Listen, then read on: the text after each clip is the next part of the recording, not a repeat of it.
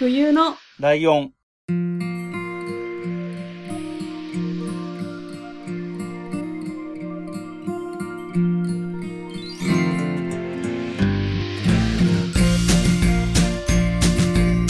の番組は山梨県出身以外共通点のない2人がそれぞれ好きなことを話す番組です。冬のライオン第244回椿ライドウです。まほゆです。よろしくお願いします。よろしくお願いしま。す。えっ、と、今日は、まあ、雑談会というか、うん。まあ、お便りもちょっと紹介しようかなとは思ってるんですけどっていう感じなんですけどね。はい。で、まあ、真冬さんもちょっとした話があるって言ってたけど、ちょっとした話の前にもっとちょっとした話をすると、なんでしょえっ、と、例の問題の冷蔵庫を捨てましたっていう報告だけしとこうかなと思って。う。すごい。え、どうやって捨てたんですか？えっとね、まずきっかけが、あの、うん。消防点検が入ると絶対怒られるっていうのが分かってたんで、ん。あの、ベラはンダに置いてたっていう話したと思うんだけど、い、はいはいはい。でベランダにあるからき目に留まらないから気にならないっていう話だったんだけど、うんうん。ベランダってさ、ほら、何、隣の部屋のベランダと繋がってて、火災の時はそれ破って出るってやつあるじゃない、うんうん。で、あれの近くに物を置いちゃいけませんっていうのがあるんだけど、そこに置いてたから、はいはいはい。消防点検入ったら絶対怒られるなと思って、まず一旦家の中に入れたわけよ。うんうん。うん。で、一旦家の中に置いたら当然邪魔だから、で、もう捨てるかってなって捨てたっていう流れだけど、で、はいはい。まだね、でもね、使えない電子レンジと、えっ、と、使えない電気ストーブがまだ残ってるんで、これはおいおい。うん。冷蔵庫は、なんか、特殊じゃない？捨て方がなんか。うんうん。四大家電とか言って特別な捨て方だから、で、値段も高くから、はいはいうん。まあ、後のやつは粗大ゴミでシール貼って出せば大丈夫だからと思って、はい。後回しにした結果、まあ、結構しばらく やってないなってなってきててる、始めてるんだけど、まあまあ、おいおい捨てますよっていう感じかな。はい。はい。一応ね、あの、ここの番組で話が出たので報告しとこうかなっていうくらいなんだけど、うんうん。はい、そんな感じでした。よかったです。はい。で、まあ、冬さんは、なんかあった？最近。いやー、最近マジなんもないんですけど。いや、毎日学校に行きまくってて、で、うん土日仕事してるから、本当に東京にも行ってないし、どこにも、もうずっと同じ日々を過ごしてるんですけど。あの、この間髪をめちゃくちゃ切りまして、え？あ、そう。はい。まあ、この間って言ってももう1ヶ月ぐらい前の話なんですけど、まあまあまあ。あの、ちゃんとショートにしたのは本当中学生ぶりぐらいにあへえ。。やったんですよ。うんうんで、なんかまあ、あの、他のね、ポッドキャストの三八西東でも言ったんですけど、うん。う。まあね、ラランドさやさんに似てるってすごい言われて、ありがたい。もうそれが一番ありがたい 話なんですけど、なんかまあ、そう、やっぱり学校毎日っていうか毎日会うじゃないですか、クラスメーターうん。に。うん。だからびっくりされて当然、へえみたいな。急に来たからね。うん。そうそう、すごいいいね、みたいな感じで言ってくれて、うんうん。あ、ありがとうございますって感じなんですけど、うんうんなんか謎に、謎の言葉が言われたのが二人いて、うんうん まず、一人目のは、うん。うん私インスタのストーリーに髪の毛切ったって載せたんですよね。うん。したら、なんだろう、ここ数年は会ってないうん。友達？うん。数年どころか、まあ結構会ってない友達から、あの、メッセージが来て、うん。え、めっちゃ可愛いみたいな感じで言ってくれて、うん。それは本当ありがとうね、みたいな。うん。返すじゃないですかしたら、え、その辺の女の子より全然可愛いよって言われて、えうんそれって、女装した男性に言う言葉じゃないですか？って思いません？普通に考えたら。まあそうだよね。うん、確かに。え、全然私たちの女のより可愛いよっていう言葉って男性に向けて言うよねと思って。うんえ？と思って私結構二度見ぐらいしてう。ん。え、ど、ど、ど、ど、どういうことだろうと思って。うん まあでも絶対褒めてくれてることは変わりないかなと思って。。あありがとうね、みたいなうん、答えたんだけど、謎だなとはちょっと思って過ごしてたんですよ。まあまあねで、あと学校行ったら、クラスメイトのね、マダムに、うん。うんえ、めっちゃいいって言ってもね、言ってくれて、うん。はい、ありがとうございます、みたいな。言ったら、え、前のよ、前の髪型より全然いいよ、と言われたんですよ。うん。前の髪型の私も私なんだけどって 思いません？ちょっと。なんか、その人も絶対100悪気ないし、なんか、こっちは考えすぎなのかもしれないけど、うん、前のより全然いいよって言われたのが、うん、はぁと言った。二人目だわ、難しいこと言われたのと。ね。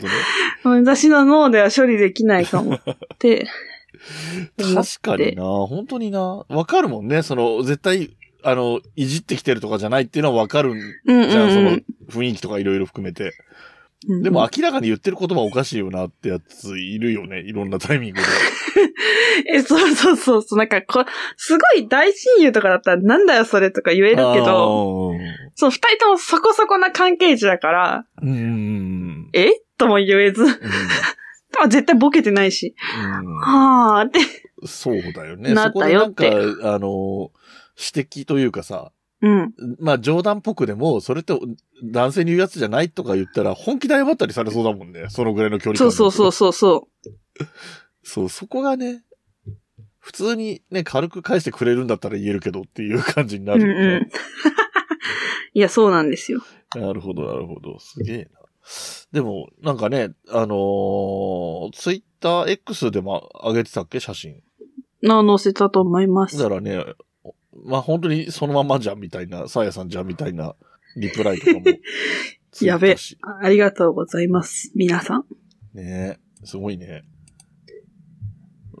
でもまあ、まあ芸人だから、それいわゆる女優さんとかに間違えられてるっていうのとはちょっと違うけど、間違えられてるとか似てるとか言われてるのとはちょっとニュアンス違うけど、でもサーヤさんも相当美人だから、いや、ほんとそハードル結構なもんだよね。なんか、うんうん、俺が、そうなんか、例えば、こういう芸、えっ、ー、と、芸人さんとか俳優さんに似てるって言われたら、きついなっていうぐらい高いレベルを言われてる感じはするけど、ね、いや、ほんと。そっか。いやいやいやいや。いや、でも本当になんか、会った人の方が言われる。ああ、だから、だから本当に、画面越しより、はい。それがいいよね。なんか、画面だからとか、じゃないって安心だよね。うん、なんか会った時に、あ、思ったのと違ったみたいにならなそうで。確かに。いや、ありがとうございます。っていうか、うん、そうだ。なんか知らないけど、私のお母さんもめちゃくちゃショートにして 全く同じシルエットになってある一つで帰ってきて、えー、なんで真似して？いや、お母さんめっちゃ髪の毛長かったんですよ、ずっと。そうだよね。印象、その印象あるもんな。え、え、ええー、と思って、なんか中学生ぶりとか同じこと言って、中学生ぶりにショートにしたとか言って。で、しかも私と同じ美容師さんのとか言ってるんですよ。ああ、そうなんだ。で、なんかその、切る気はなかったらしいんですけど、美容師さんが、私に顔が似てるんだから、絶対似合うみたいな感じで、切ることになったみたいな。あ、そうだっけ？俺、でも、真冬さんのお母さんのイメージがね、どうもいまいち定着してなくて。どういうこと？なんか、見るときどきがさ、いろいろな状況？お店、その、団子屋さんやってる時とかさ。あはいはいはい。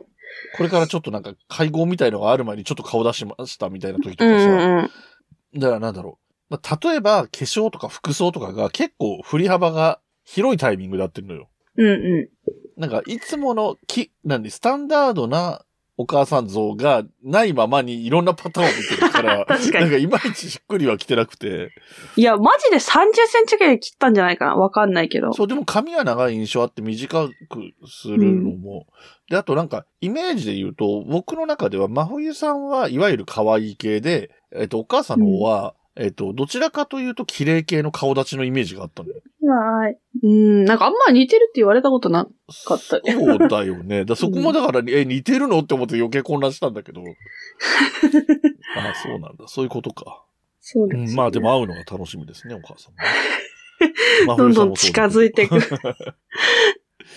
そっか。えー、そんな。じゃあそんな感じで、じゃああんまり変わらないんだ。その生活的には。その髪を切ったっていうのは一大事だけど。めちゃくちゃ変わらないです。3月でもう卒業なんで。うん。はあ、もうでも、え、だってもう、え、これ収録してるタイミングから言えば、もうい、え、だって卒業式みたいなのあるの？あ、まあ一応あります。だからもう1ヶ月ないんですよ。そうだよね。実際、うん。じゃあ、もう実際の課題とかそういうようなものはほぼないみたいな感じ？あと1個あります。この間、あの、うん、パンツ、ジャケット、スカートを作んなきゃいけなくて、もう今2個終わってるんで、あとパンツ作ったらもう卒業したっていう感じなんですけど、あ、そうだ、そうだ、その話もあって、そのなんか、自分のサイズで作るんですよね、服を。ああ、はいはいはいはい。あの、サイズの授業もあって、友達とかとお互いサイズにして、そのサイズをもとに自分のぴったりな服を作るみたいな課題であって、で、生地をね、買ってこなきゃいけないってなったんですけど、はいはい。なんかね、売ってるような無難な生地を買ってもしょうがないなって思ったんですよ。正直。まあまあまあ、面白みはないってことはね、ある、ね、せっかく自分で作るんだったら、うん、売ってない変な生地がいいなと思って。うん、なんかずっと探してるんですけど、あんましっくりこなくって。うん、で、ずっとうだうだうだうだ言ってたんですよ。もう決められないみたいな、こと言ってたら、友達が、え、なんか高倉さんの生地で作ればいいんじゃないみたいな。言ってきて。スーツの生地。いや、わかんないよ。スーツの生地か何かなんて、みたいな。ああ、まあまあまあまあ。そう、なんか、名前が書いてあるわけじゃないから、難しいじゃないですか。そうだね。生地ね、で、ちょっとさ、探したんですよ。あの、花柄のね、スーツを昔高倉さんがちょっと前まで着てたんですけど、これいいじゃんとか言ってたけど、見つけられなくて、そのなんか、言っちゃえばトイレの壁紙みたいな柄だから、なんで検索してもいいかわかんなくて、花柄なんで、花柄って無限にあるから、このように。私すぐやめて、あ、めんどくさい、嫌だって。言ったら友達が私に任せな、みたいな感じで。割と10分ぐらいで、はい、これあったよ。とか言って名前まで特定してくれて、えー、うんえ、なんて検索したのっていや、花柄の記事を端から端まで見たみたいなこと言ってて、なんで私より執念があんの？この人と思って。で、見つけてくれて、うん、で、なんか、有名な生地屋、生地屋さんっていうか手芸屋さんとかはもう在庫切れだったんですよ、全部。う無理かもとか思ったなんか仙台のなんかイオンの中にあるみたいな情報を キャッチしまして、水も取り寄せまして、5メートル送ってくれ、みたいな。送ってもらって、で、届いて、めっちゃくちゃ一緒で、なんか、うんうんうん、脳がバグってきてうん、なんか、その生地をね、学校に持っていくまでに、一回濡らさないといけなかったんですよ。こう、縮んじゃったりするから洗うと。はいはい、まず縮ませとくみたいなことがあって。で、5メートルの布を選択して、なんかその辺干したんですけど、うん、え、なんか、高倉さんが落ちてるみたいな。気持ちになってきて、何これ、と。思って。まあ、スカートとジャケット結局それで作ったんですけど、まあね、みんな無地の生地で作ってるわけですよ。クラスメイトたちは。で、先生には、うん、それはどこに着ていくの？って言われて、うん、わかんないって。私もわかりません。もう着ないかもしれません。みたいな。記念に取っときます。みたいなこと言ってて。で、まあできて着るじゃないですか。うん、それはまあ、ね、自分の最初だから本当にぴったりなんですよね。こう、既製品では絶対出せないぴったりさ。はい、はい、はい。絶対袖がちょっと短いとか、丈がちょっと長いなとかあるけど、全然なくて、こうなんか全然動き回れるぜ、みたいな。ああ、そうだよね。感じで、うん、なんかすごいんですよ。やっぱみんな一緒に作ってるの分かってるから、みんなの記事にも私たちも愛着が湧いてくるし、多分向こうもそうなんでしょうね。みんな出来上がった瞬間、ほんと七五三ぐらい褒め合ってるんですよ。本当にすごい可愛いみたいな。いや、でもすごいね、それは。そうで、めっちゃ褒められて、うんわあ、褒められたとって鏡見るじゃないですか。なんかバグってその時も頭が。なんか高倉さんのなんかものを盗んできてるかのような 気持ちになるというか。いやでも。あれだよね。それどこ来てくるのって先生の発言あったけども、これライブに来てくしかないよね。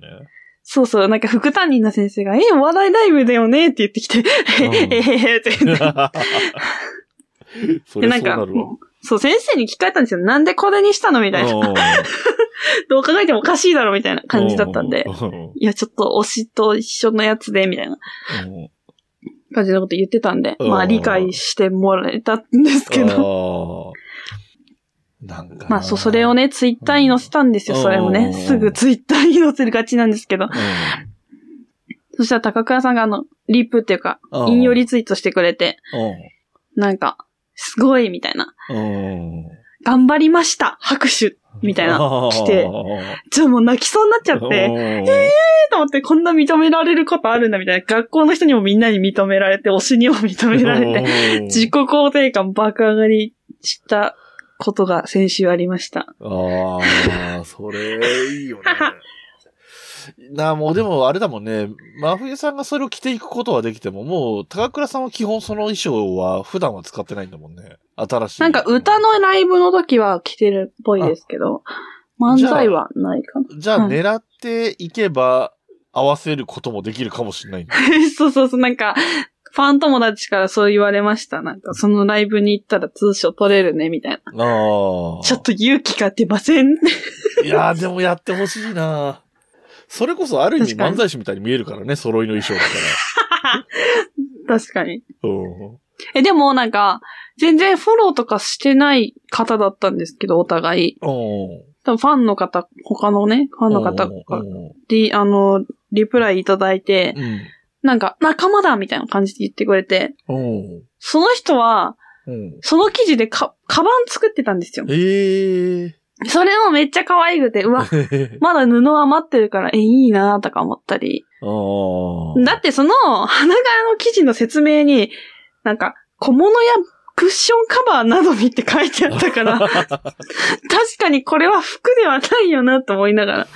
まあまあまあまあ、そういうことなんでしょ？そもそも高倉さんのチョイスとしたって。確かに確かに。まあ目立ちはするよなっていう感じで。うん。うんええー。なんとかやってます。いや、でもなんか、いいね。なんか、学校生活いろんな意味で楽しそうだよね。まあ大変なことも多いんだろうけど。いや、最高です。そうだよね。うん、なんか学校オタクみたいになりそうだよね。なんかや、高校終わってもまたなんかの学校に行きそう。確かに。そのぐらい学校が楽しそうだもん。いや、楽しいです。最初はやっぱね、知らない人しかいないっていうのがまず超ストレスで、結局、学関節症悪化したりしたんですけど。あ、してたね。そうだね。もうね、みんな友達になったんで。うん。そうだよね。結構年配の人から若い人も。そう。卒業旅行行こうよって、えー、そのマダムたちから言われて、行きたいって。おいいね。なっております。なるほど。まあ、そんな近況？はい。まあ、俺はゴミ捨てたっていうだけなんだけどさ。えー、いいじゃないですか。いいと思いますよ。で、えっとね、あとね、いいかな？なんか他に言っとくことない？いや、ないです。うん、じゃあ、お便りがね、結構いただいてて。ありがてえ。ありがてえです。えっ、ー、と、はい、とりあえずいくつかね。まだちょっと全部が紹介できるかっていう話もあるんですけど。うんうん。一回紹介していきますね。えっ、ー、と、はい、これ、俺が読むか。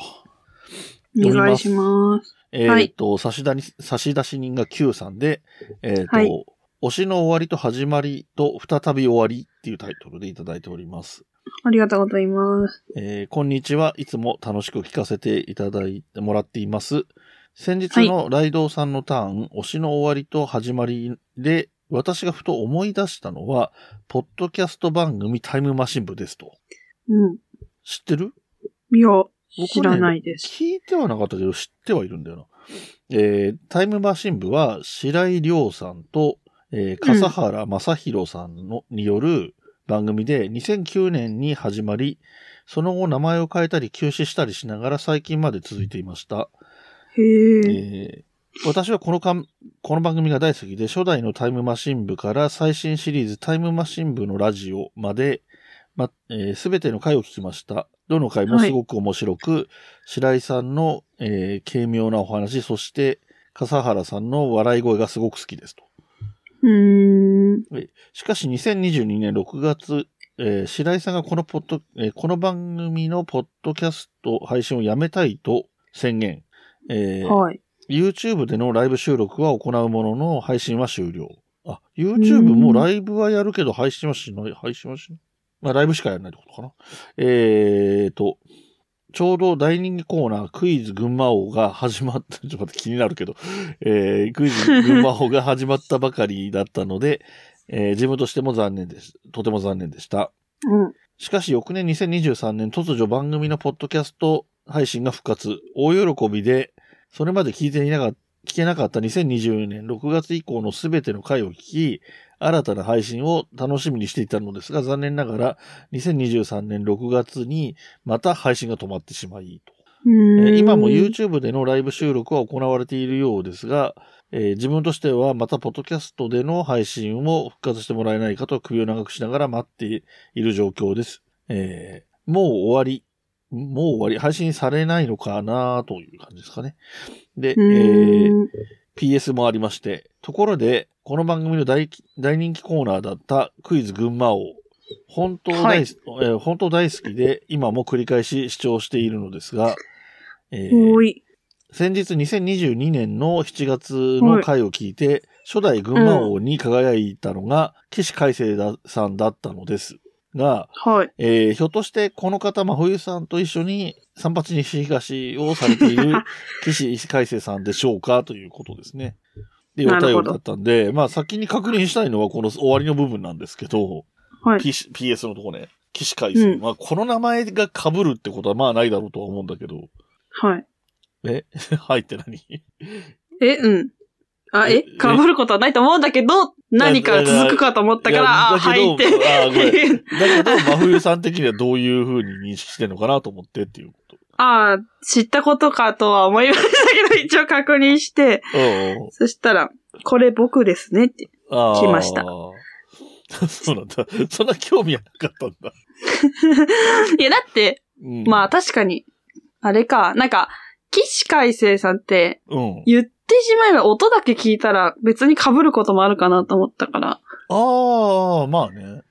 なるほど、なるほど。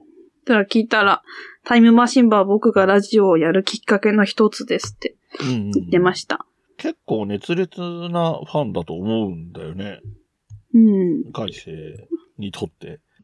なんか、と、僕が多分、騎士海星、当時は騎士ってついてなかったんだけど、海星を知ったのが、やっぱり6、7年前とかだったと思うんだけど、うん。もうその、その頃話聞いた時にもタイムマシン部の話は出てたと思うから。へえ。うん。割と彼の口から聞くのはそことなんであの時カフェの話がよく出てくる印象。ほー、そうなんですね。うん、全然知らなかった。よくわかんない人なんだけどね、確かにね、起死回生。だって、これやる、今、三八西東やる前にやってた番、ポッドキャストなんて、チリの番組だからね。チリ？都道府県ごとに紹介していくみたい。例えば山梨、山梨県は多分ね、収録はしたけど配信はしてないって言ってたと思うけど。なんでだよ。言っときな、今度収録の時に言っときな。そうそう、都道府県ごとにと、えっ、ー、と、捉えて、その、やれ面積がどうとかさ。うんうん、うん、そういう話を本当に一個一個やっていくっていう番組で。へえ、はい。で、その前はずっと、あの、コメディ系の番組だったんだけど。うんうん。だからどういう人がよくわかんない人ではあるなとは思うんだけど。確かに。チリから入った人なんて、多分、わけわからんって、今やってることがそもそもわけわからんってなってると思う。はい、っていう。なんか、海星さんツイッターで字が失っちゃったし、なんか知らない間に。どういうこと？俺も知らないけど。え、いなくなったの知ってます？ツイッターから。あ、知らない。いなくなったんだ。なんか あの、ポッドキャスト38西東公式ツイッターみたいなの になってて。ああ、そうか、そういうことか。てか、私それ知らなかったから、何このアカウントと思って。ああ。見たら、なんか、まあ、彼の自我はどっかへ行き。ああ、そういう意味ね。なるほど、なるほど。番組のアカウントになりました。で、あとさ、アートワークも変わったよね。あ、そう、書いていただいたんですよ、これ。うん。喋り足りない部さんだって。うん、めっちゃいいからみんな見てほしい。可愛いよね、ポップな感じでね。うん。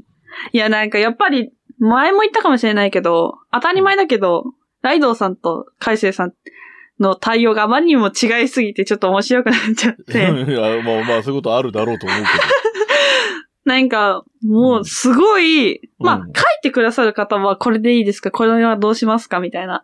うん、で、色はこっちにしますか？みたいな話をされるじゃないですか。あはいはい、はい。多分、冬来のアートワークって、私がその友達に書いてもらったけど、うん、あ、もう最高最高みたいな、それで行こうみたいな感じで、多分ライドさんに確認もしなかったし、私の独断で決めてたし、まあその子のセンスにもほぼ任せたって言っても過言じゃないんですけど、すごい一回一回、まあ、いいことなんですけど、うん、こういう風に相手方教えてますけど、どっちにしますかみたいな。へえ。もう、何でもいいですなんかでもあれだよね。言っちゃった。はい。海星ってさ、わかんない。誰に対、俺も知らないから、俺が、何、うん、海星と真冬さんの年齢と俺の年齢って同じだけ離れてるわけだから、当然。はいはいはい。だから真冬さんと同じように、海星から見ても親ぐらい年が違うわけよ、多分。うんうん。で、男同士だから、多分、俺に接するのとは当然真冬さんに接する態度って違うじゃん。だからわ、俺は見ててわかんないけど、なんか話聞いてると、なんつうの、紳士的だよね。レディーファースト的っていうかさ。いや、マジでなんか、イメージと違いすぎて、うん、そうそうそう未だにビビり倒してるとこありますもん、なんか。俺もさ、最初に知った頃のイメージは、あの、うん、ツイッターで面白くないポッドキャストに毒づいてるみたいなイメージだったから。うん。私もなんか尖ってる人だと思ってた。そうそうそうそう。だからまあちょっと意外といえば意外だけど、まあ、根は優しいのはそうだろうなとは思ってたけど、うん、でもそこまで丁寧なんだっていうのはちょっと面白いなとは思ってるけどね。確かに。なんか、すごい。うん、で、タイムマシン部っていうのは、おた僕も聞いてなかった。一回ぐらい聞いたことあるかもしれないけど、聞いてなかったし、まふいさんも知らないってことなんで、ちょっとあまり話としては、ね、話せることがないっていうのはあるんだけど、うん。まあ、一つ気になるのはクイズ群馬王だよね、とりあえず。確かに。どういうことでさ、しかもそれに海星が優勝してるわけでしょえ、そう、だから私、だから、だから違うと思ったんですよ。だって群馬関係ないじゃんと思ったから。あまあ確かに確かに。え、違う人だろうと思ったら、それ僕ですと言ったから、えー、そうなのと思って。まあそうそう、そういう意味ではそれこそチリが強いから、もしかしたらそういうのがあるのか、ただコメディ系だからね、わかんないけどね、ボケとかがポイント高いとかあるのかもしれないし、わかんないけど。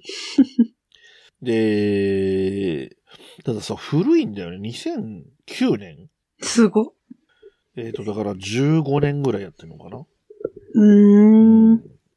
だからかなりの古株だよね。だから、僕知ってるところで一番古い人がポトフさんで2019だか20だか、あ、2000何年 ?4 年だか5年だかからやってるから、うん。それは例外なんだけど、多分、あのー、トッキマッシュとか、流行り物通信簿とか、音亀とかみたいなところが、10年から15年ぐらいなんだよね、僕のイメージの中では。うん。あと、桃屋のおっさんは10年ぐらいか。っていうところと、で、あと、なんか、いろいろあるじゃない？その、昔からあるので有名なところってあるじゃない？うんうんうん。青春アルデヒドみたいなとことか、まあ聞いてはないんだけどっていう、老舗さん。鳥かご放送局とか。名前なんか出てくる？まふいさん。あの、聞いてた聞いてないはともかくすげえ昔からある印象があるポッドキャスト。ええー、全然私、だって昔のこと知らないから。でもさ、聞き始めたのって、まあまあ前じゃないの？でも二十歳とかだから、8年前。半分ぐらいってことか。だと。タイムマシン部が始まって、今までで半分ぐらい。えなんかでも私がポッドキャスト始めた時はいつもあの、としみなが1、2みたいな感じの。ああ、そっかそっか。でもそうだね。いや、でもそこも、あそこもだって多分まあまあ古いじゃない？ですよね。うん。で、あとなんだっけ？えっ、ー、と、バイリンガルニュースが多分11、2年目ぐらいとかだと思う。あ、そうなんですね。うんみたいなところから見ても、その中でも古い方っていうぐらいのイメージだし、うんうん、でね、俺が多分来始めたのは、真冬さんよりちょっと古いぐらいなの。それこそ11年前とかそういう感じだから。うん。で、その時にタイムマシン部はコメディでは結構上の方に常にいた印象がある。ええー。なっていうこともあったりして。だから結構だ長く続いてると、まあ名前変わったりっていうのもね、まああるあるっちゃあるあるなんだけど。うんうんうん。うん。まあでも復活してほしいですね。Q さんがもし復活したよって教えてくれたら、今度は聞く、とりあえず一回ぐらいは聞いてみようかなと思いますと。うん。いうことで、えー、はい。Q さんありがとうございました。ありがとうございました。続いてもう一つお便りを紹介します。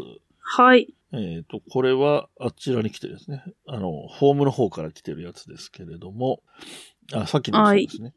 はい、えー、福兵衛さんっていう方からで、はい。えー、はじめましてとファイズの話というタイトルでいただきました。はい。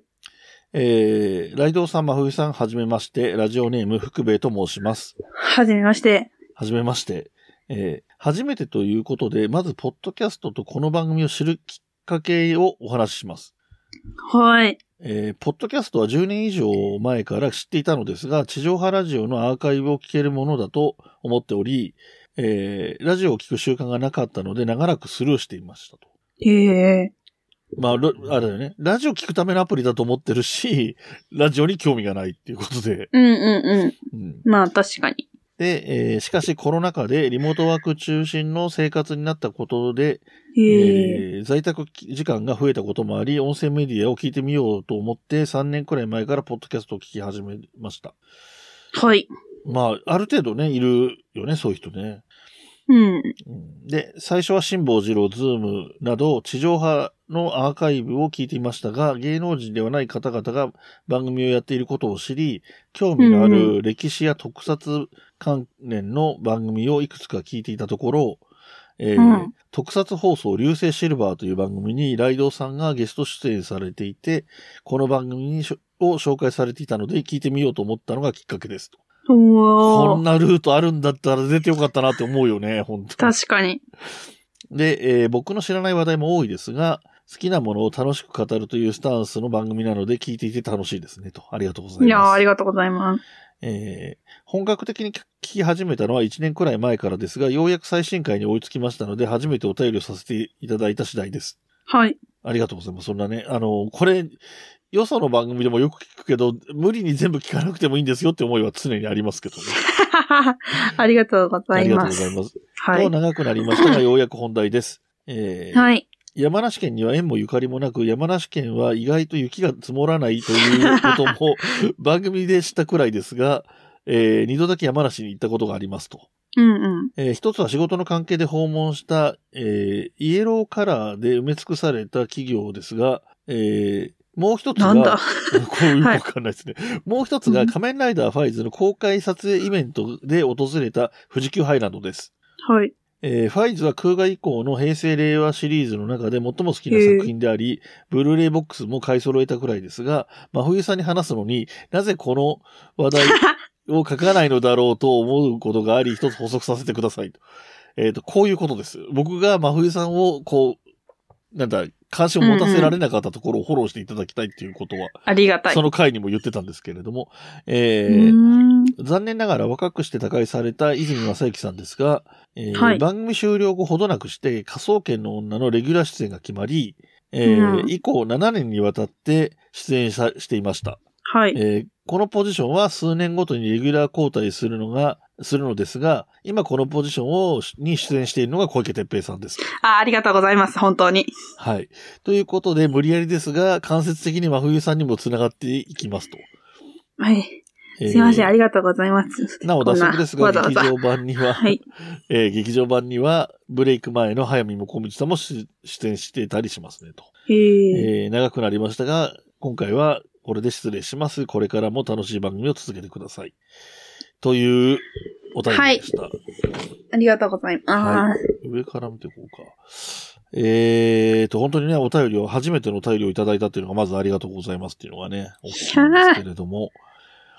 で、そうね、さっきも言ったけど、まあ、ポッドキャスト、10年前にポッドキャスト知ってるわ。まあ iPhone とか使ってれば多分普通にアプリで入ってたりするから、知ってたりはするだろうし、はいはい。ちょっといじるとラジオ番組みたいな名前が出てくるから、あなんかラジオ聞く、要するにラジコみたいなもんかな、みたいなイメージとか、うんうん、まあ、アーカイブって書いてくれてるんで、もう少し深いところまで分かった上で保存されてるのが危険だな、ぐらいの印象だったのかもしれないですが、うん、まあ、ね、まあまあ、そ、そりゃ、ラジオ興味ない人いっぱいいるので全然いいんですけど、で、このコロナ禍でリモートワークが増えて音声メディアを聞くようになるっていうのも、本当にこの、えー、3年間ぐらい、うん、よく耳にした話ではあって、で、これで始めたパターンもいるのよ。聞くようになった人もいるんだけど、ああ、確かに。家から出れないから始めてみようと始めたっていうパターンの人も多かったうんうん。なって思っていて、でもこういう中で聞いてくれた人が、あの、まず、ポッドキャストを聞く気になってくれた人がいるのがまず嬉しいし、うんうん。一応、ポッドキャスト協会会長だからね。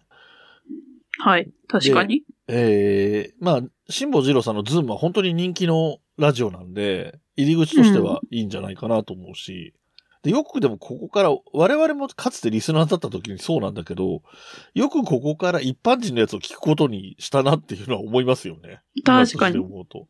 僕もバナナマンのバナナムーンゴールドのポッドキャストから入ってるから、最初はそっち系なんだよ。うんうん、で、うんうん、バイリンガルニュースが多分一般人がやってるので一番最初に来たの多分バイリンガルニュースかな。うんうん、爆笑問題の、えっ、ー、と、爆笑問題カウボーイに出たりしてたっていうのもあったから。へえー、うん。で、で、歴史や特撮っていうところで、うんうん、僕、歴史関係で言うと、おもれきっていう番組を好きで聞いてて。はいはいはい。あの、別のね、僕がやってる別の番組の文ガチャっていう本には、その、おもれきのケリーさんにも来てもらったりしたし、うちにもね、冬来にも来てもらってるよね。うんうん。うん。ただ歴史はね、今古典ラジオっていう超強いところがあるし、うん、結構ね、人気が。あとね、最近聞いてるのだと大人の近現代史かな近代史かなっていうのも聞いたりしますけど。で、特撮は特撮放送流星シルバーっていうのと、が有名で、あとね、ちょっと知り合いで、ノマドってや、や、いうポッドキャストやってる、ヤギラさんっていう人が、もう終わったのかな？なんか一時期特撮のやつやってたなっていうのは知り合いにいたりはしますけど。うん。もしね、あの、福兵衛さんがご存知なかったらそういうところから検索してもらうと特撮もあるかもしれませんよっていう、うんうんうん、感じで。で、これをきっかけに聞いてくれたと。ええー、すごい。だって、流星シルバー出た時って僕、まだ多分、冬のライオン1年目とかで、うんうん。ゲストに呼ばれるのも多分、ほぼ初めてに近いぐらいの状況。うんうん、で、しかも、なんだろう、雑談系じゃなくてさ、テーマが割とある番組じゃん？うんうん。少なくとも特撮の話をするための集まりだからさ。確かに。そう。で、結構緊張したような印象がある。で、多分冬のライオンしかやってなかったから、冬のライオンの宣伝をして終わったんだと思うんだよね。聞こえなくなった。だから。もしもーし。で、あれ？まふいさん聞こえてる？どうすりゃいいんだ、これ。あ、ちょっと聞こえた。はい、もしもーし。はい、あ、ごめんなさいね。大丈夫ですか？はい。聞こえるようになりました。聞こえるようになりました。まあまあ、そんな感じで、えっ、ー、と、で、まあ、冬のライもそれをきっかけで聞いてくれてっていう話なんだけど、はい。で、山梨県に縁もゆかりもないながら、2回来ている1回目のイエローカラーって、イエローカラーで埋め尽くされた企業って、どこ？え、なんだ、何もわからない多分山梨の企業って意味ではないんだろうとは思うんですよ。うん、世間一般にイエローのイメージの強い会社の山梨のところとかかもしれないし、ちょっとわかんないんですけど、これは僕もわかんないです。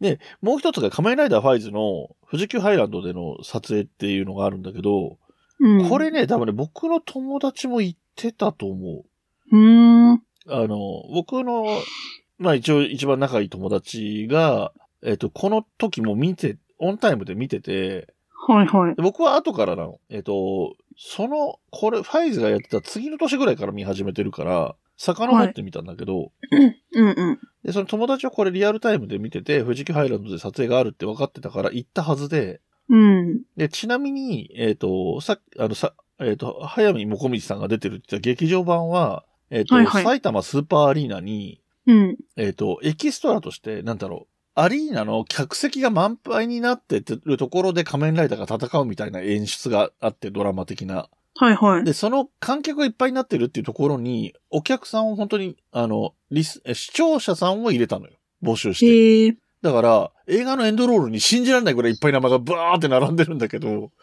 その全員の名前が入ってるから。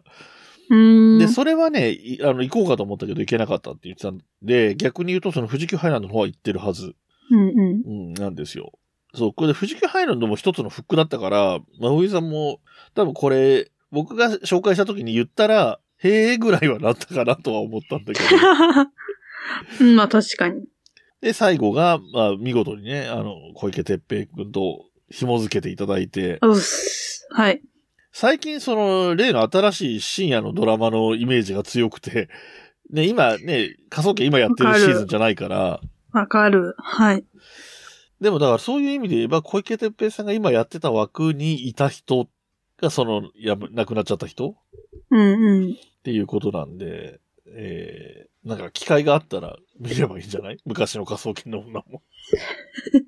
え、すごいちょっと聞きたいんですけど、はい、はい、はい、あの、その、最近のね、ドラマの、うん。社会的な認知はどういう感じなんですか？えーとね、桃屋のおっさんって時々話題に出してる桃屋のおっさんのオルネポ、で話題にしてたよ。うん、え、いい、いいって言ってました？えっとね、み、あ、えっとね、えっ、ー、と、リビングでは見れないって言ってた。えー、わかる。まあ、リビングしか見るとこないから見てますけど。うん。で、俺も、その桃屋のおっさんも言ってたのもあって、じゃあとりあえず見てみるかと思って見たけど、うん。とりあえずまだ1話しか見てないんだけど、はいはい。ええー、まあそうだよねっていう感じだね。普通にその、リビングでは見れないとか、見る場所を選ぶとか、それこそ例えば電車で見れないとかさ。うん、わかる。うん、いう感じだよなとは思った。あと、あれだったね、小池徹平さんに関して言うと、うん、えっ、ー、と、真冬さんのことを意識しないで喋れば、演技の幅としてすごい、素晴らしいなとは思うけど、うんうん。真冬さんがおやってほしいものとかけ離れてるっていう意味ではすごくかけ離れてるなと思う。確かに。あの、1話してか見てないからわかんないけどさ、うんうん、えっ、と、あと内容的なことには触れないけど、あの首輪みたいのつけてベルがついてるやつ。あ、そうそうそう。はい。あの、なんだろう、変態臭さと、えっ、と、それに反応する篠田麻里子みたいなののエロさみたいなのが、うんうん、なんか、なんだろうな。物語よりもエロさを売りにしてるように見えるよねとは思ったけど。確かに。いや、でも実際そうだと思ってて、その、うん、最初の今、1、2、3話で、そういうのバーンってやって、うん、なんか今日、まあ、収録時点では今日から第2章みたいな。うん、ここから過去が明らかになっていくみたいな。多分そこで視聴者をこう、呼んだんじゃないかなとは思ってます。ああ、なるほどね。え、だって、TVer の見逃し配信、ビバンと超えるらしいですからね。へえー。すごいな なんか、てっぺいくんが言ってました。ええー。なんか、えー、でもあれって1話1億円とかかかってるらしいじゃないですか。あ、ビバン？ビバン。だから、そう考えたらコスパええよなって言ってたけど。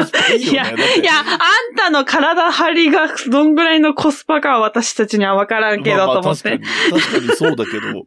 でもさ、本当にロケ的なことで言えばすごいお金かかってないもんね、あれ。あの、うん、安いって意味じゃないけど、うん。ことさら安い地方局の番組みたいなやつさではないけど、でも、うんうん、全部都内で収録できるんだろうなって感じだし。確かに。うんナイトシーンとかも別に特にそんなに強烈にお金かけてる感じはしないし。うん、うん、いやー、でもそうそう。で、一方で、その、仮想研は割と、何？まともなというか、小池徹平さんの本来のイメージにいや、ありがたい、ありがたい話でしたよね、あれの方が。うんな、なんだろうね。前、ね、前も話したけど、前やった深夜ドラマもなんか、そんな悪いやつではなかったけど、ちょっとなんか特殊なキャラクターだったし。ああ、うん。本当に。変な役ばっかりどんどん増えているんですけど。うん。まあでも、そっか。まあでも、興味深いっていうか、なんか、今、小池徹平さんって今いくつぐらい？えっ、と、38です。ああ。にしては、まだまだこれからいろんな、こう何、仕事の幅が増えたりしそうな印象がすごくあるいや、お願いしたい。ね本当に。なんか、てっぺいくんって、い、あの、そう、最初デビューした時めっちゃ売れてて、マーキャーだったんですよ。アイドルみたいな感じ、極戦出たり、ドラゴン桜出たりとか、っていう時から、ジュノンですよ。うん、そっから、全く仕事がない時期が結構あったんですよ。私が中学生とか高校生ぐらいの時かな。で、なんか、それを経験してるんで、こっちは。なんか、もうそれを取り返すほど頑張ってくれって、いろいろ、まあもう、いい、脱ぐとかもういいよ。いい、許可しますんで。しょうがないから。その、ジュノンとかから出てきて最初割って売れてっていうのの後に、あれがあるの？ワットはその後ってこと？それともそのワッってなってるところがワットも入ってるってこと？あ、そう、はい、ワットも入ってます。あなるほど、なるほど。ワット解散後ってことか？いや、解散より全然前ですね。あの、ワットとしての活動もそんなになくて、だからあれですよね。あの、わ、少し前の話題の J 事務所が圧力かけてたんじゃないかって、あの、共演 NG にしてたんで、それはか、ちゃんと。っていう風にな、ワットは解散してないけれども、そのブームも、ブームというか、ピークも過ぎたっていう時期があって、解散があって、しばらくこう、あまり出番がないっていうことがあったってことね。うんうん。まあ、でそこでなんかミュージカルとかやり出して、てっぺいくん的には、これが本当に最高だったみたいな。ミュージカルがやりたいことだったんだ、みたいな感じ、気づいたみたいなこと言ってたんですよね、昔。うんなんかで、そっからまあ、うんテレビも出てくれるようにね、どんどうんんまたなってきたから。それはそれでいいよね。いや、いいです。うんやっ、ぱ前も言ったかもしれないけど、生でも見たいし、画面越しでも見たいんですよ。うん。得られるものは違うと思ってるから。まあそうだよね。うん。うん。まあ、こん。な関係のない話を。まあでも舞台はさ、その、まふいさんいっぱい見に行ってるからよく知ってると思うんだけど、その仮面ライダー俳優とかがさ、舞台に行ってる人も結構いっぱいいるけど、彼らもほん、おなんか結構近い話でさ、うん、あの、うん。テレビで見ないと、テレビしか見ない人とかからは、売れてないとか、消えたとか言われるけど、なんか、ちゃんと居場所見つけてちゃんと仕事してるし、うん。食えてるし。そうですよね。うん。うん、だそこはちょっと見誤らないでほしいよなっていうのは常々思うんだよね。うん。まあいいんですけど、別に。まあ、俺が気にすることでもないんでしょうけど、ただなんか、確かに。簡単に売れてないみたいな人が消えたとか言うのすごい失礼だなって思ったりする。えーわかる私、大学生の時なんかこじらせてたんで、あの、知恵袋で、あの、小池徹平はなんで聞いたんですかっていう、あの、知恵袋全部答えてました。消えてませんって。うんこういうことしてます、みたいな。ああ、でもまあまあ。そうね。まあまあ、そういうことで。まあまあ、でも期待できるというかね、本当にこれからもぜ全然、なんかペースがいいじゃない？そのテレビ、ドラマに出る頻度も確かに。上がってきてるっていうイメージあるし。舞台もね、そうですよまた舞台もれだけど、コンスタントにやってるじゃない？ずっと。はい。いや、そうですよ。ね。あの、一方、本郷かなたくんは、大河ドラマに出て、いや、もうすごい。みんな推しがどんどん売れて。すごいキャラでしたけどね。あ、そうなんですね。見てないけど。うん、あの、その演じてる天皇が本当にそういう人だからしょうがないんだけど、うん。えっ、と、とある、その、まあ、貴族なんだろうね。天皇から、天皇が相手にするとうんうんだから貴族なんだと思うんだけど、とある母母と娘を両方同時に絡ませたみたいな話が出てくるらしくて、へえ。はいはい。そういう感じの人物像です。あ、そうなんだ。うん、なんか、もう、でも、出番多分もうそろそろ終わっちゃうけどね。へえ。でも面白いよ。なんかね、多分、その何？ダークな役やってほしい、ダークな役をやってほしくない、てっぺいくんとダークな役をやってほしいからなんだろうから、そういう意味では大河ドラマはハマってる方だと思うよ。へえ。ちょっと見てみようん。はい。ということで、えー、じゃあ今日はね、なんか、まあ、近況話してお便りを読んだら、まあ、いつも通りぐらいというか、いつもの中でも長めな方ぐらいになったので、えーはいここからで終わりにして、お便りがね、まだね、いただいているファイズ絡みもまだね、残ってたりするんで、えっ、と、はい次回のね、えー雑談会でお便り紹介もしていこうかなと思いますということで、う。はい。えー今回はこの辺にするんですけど、うん真冬さんは、えー状況的にはどうなってるんですかね、今ぐらいだと。まだやってるかな？スキー場は。あ、スキー場ですか？うんでもなんか、最近やばいじゃないですか。春めっちゃ暖かいよね。うんなんか来週も20度超えるみたいな。うんどうなんでしょうね。多分やってるんじゃないかな。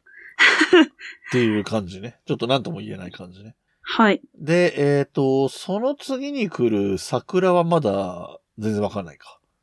そうですね。まあでも、神代桜に行くことはほぼ確定だと思う。で、神代桜でいついつから出るかがまだわかんないっていう感じだよね。はい。はいはい。咲、咲く頃には。はい。そうね。桜とか雪とかはまあ、その、こっちのね、収録でタイムラグがあるやつよりもリアルタイムの雪が溶けたとか桜が咲いたとかを確認した方が確実かもしれません。はーい。はい。そうですね。で、えっ、と、日本ポッドキャスト協会としては、えっ、と、これっていつでしたっけ？えっ、とね、ちょっと待ってよ。えっ、と、これが火曜日でしょ？今月末なんで、この配信の2日後ぐらいかな？に、えっ、と、うんまた日本ポッドキャスト協会のポッドキャストで、えっ、と、ウィマンスリーインタビューシリーズっていうのやってて、えはいはい。ーポッドキャストなんで過去回も聞けるんで、聞いてない人は聞いてほしいんですけど、えっと、1回目が、えっと、樋口清則さんっていうその古典ラジオの人ね、はいはい。とか完全人間ランドとかいろいろやってる人なんだけど、うん。樋口塾とかやってる人なんだけど、えー、で、2回目が、ちょっとね、僕今確認してないんで喋ってるんで、もし違ったら申し訳ないんですけど、多分、えっ、ー、と、 LISTENっていうアプリがある、アプリじゃないや、サービスがあるんですよ。ポッドキャスト配信プラットフォームおよび。日本の会社で京都、京都にある会社で、えっ、ー、と、喋った内容の文字起こしとかしてくれるらしいんですよ。へえ。で、そこから配信もできるようになった。前は、えっ、ー、と、よそで、例えばその、Spotify for Podcasters とか Apple とかで配信してるのを、そっちにも登録するっていう感じだったんだけど、今は LISTENからも配信の元になる形とかもできるようになってるみたいなんで、はい。そんな話が聞けるかなっていうことで、だからこれからポッドキャスト始める人とか、あと、えっと、うん、他のサービス使ってたけど変えたいんだけど、今から変えるのに、その、 Spotifyがいいのかどこがいいのか迷ってんだよね、みたいな人は聞いてみると参考になるかもしれないですね。はい。はい。違ったらごめんなさい。配信が つかめてなくて会長なのに申し訳ないですけども。はい。ということで、えっ、と、はい。最後、冬のライオンね、えー、今日もお便り2通紹介しましたけれども、お便り常々、えー、募集しておりますので、お便り送っていただけたら幸いです。えー、お便りの送り先は、はい、えー、X の、えー、プロフィール欄に、うん、えー、メールアドレスが書いてあります。もしくは、うん、えー、と、冬来、冬のライオンの、えー、ポッドキャストのサイトがありますので、そちらに、お便りフォームはこちらとかいうふうに書いてあるところを押すと、お便りフォームに行けますので、そこから送っていただくと、メールアドレスとかもなしで送りやすいですよっていうこともあります。うん。で、えー、冬のライオン関係は何でも、だいたい、ひらがな冬のカタカナライオンで検索すると、その、ポッドキャストのサイトも見つかるし、X のアカウントも見つかるし、すずりもやってるし、YouTube もあるし、あと何やりますか？えー、LINE スタンプとかもあるし、はい。あと何ですか真冬さんがやってるやつもあるじゃないですか。何？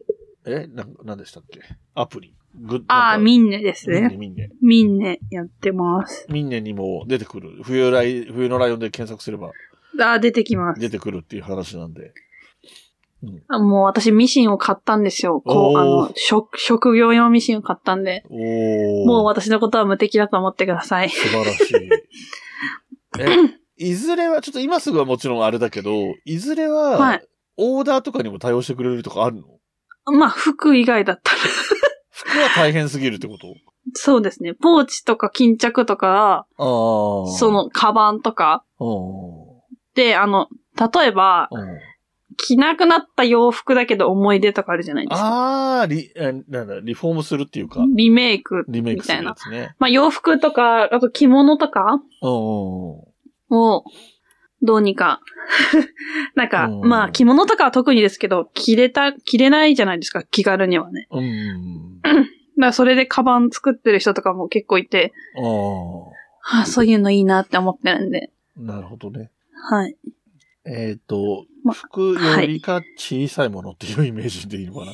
カバンもう洋服って、あのね、ほんとみんな普通に着てるけど、マジで無理だから なんかスーツとか高いじゃないですか、服普通に買う買うとしても。高いね。安い安い。もう10万ぐらい取りたいぐらい大変。って思いますもん。だからオーダースーツとかってめっちゃ高いけど、本当にでも、オーダースーツにした方がいいなって自分で着て思いました。ああ、例のね、それで、ね。フルオーダーで。はい。まあ、やってみてください。お金がいっぱいある人は。はい。はい。まあ、いずれは、真冬さんのところでも、えー、巾着とかね、ちょっとしたバッグぐらいだったら、うん。オーダーを受けてくれるようになるかもしれない。そう、もしそうなれば、その後でまた話します、ね。ですね、はい。はい。えー、ということで、じゃあ終わりにしておきましょうか。はい。はいこの番組の楽曲提供はカメレオンスタジオ。はい。エンディング曲はハルさんで「ハッピーターン」はい。それではまた次回ごきげんよう。バイバーイ。部屋に人と猫。絡まり合って生きています。欲しいものはたくさんあれど。